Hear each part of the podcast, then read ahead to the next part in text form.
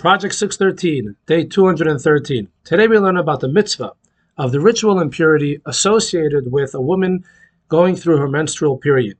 As we mentioned earlier, ritual purity and impurity, tuma and tahara, has nothing to do with cleanliness or dirtiness, has nothing to do with good or bad. It is a spiritual reality that is in place and that is understood based on divine instruction. And even when doing a mitzvah, and even when doing something very important, sometimes a person can can become ritually impure. A woman that's going through a menstrual period is called in, in Torah law nida. And during this time, there are several things to keep in mind. Number one, she becomes ritually impure to the point, the point that she's not allowed to be in the holy temple or to partake from sacrificial meat.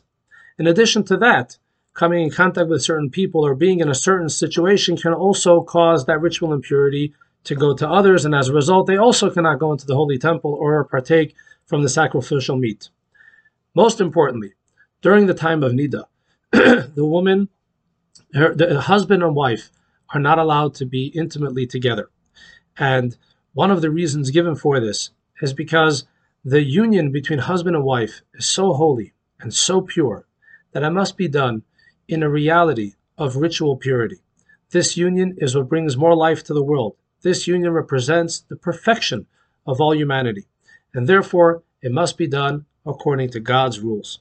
So during this time period of Nida, there is a certain ritual impurity, and it, it, after waiting until the period ends, and then seven days, seven clean days, uh, the Nida goes to the mikvah and now is ritually pure and is able to be together with her husband. In fact, interestingly enough, many have found that by keeping the laws of family purity, the laws of Nida, the time of separation during that ritual impure, impure period, and then afterwards coming together after the mikvah, this type of lifestyle has kept marriage fresh and exciting. And many have found that their marriages have blossomed as a result of keeping these laws of ritual purity associated with family purity. Thank you all for watching. More tomorrow.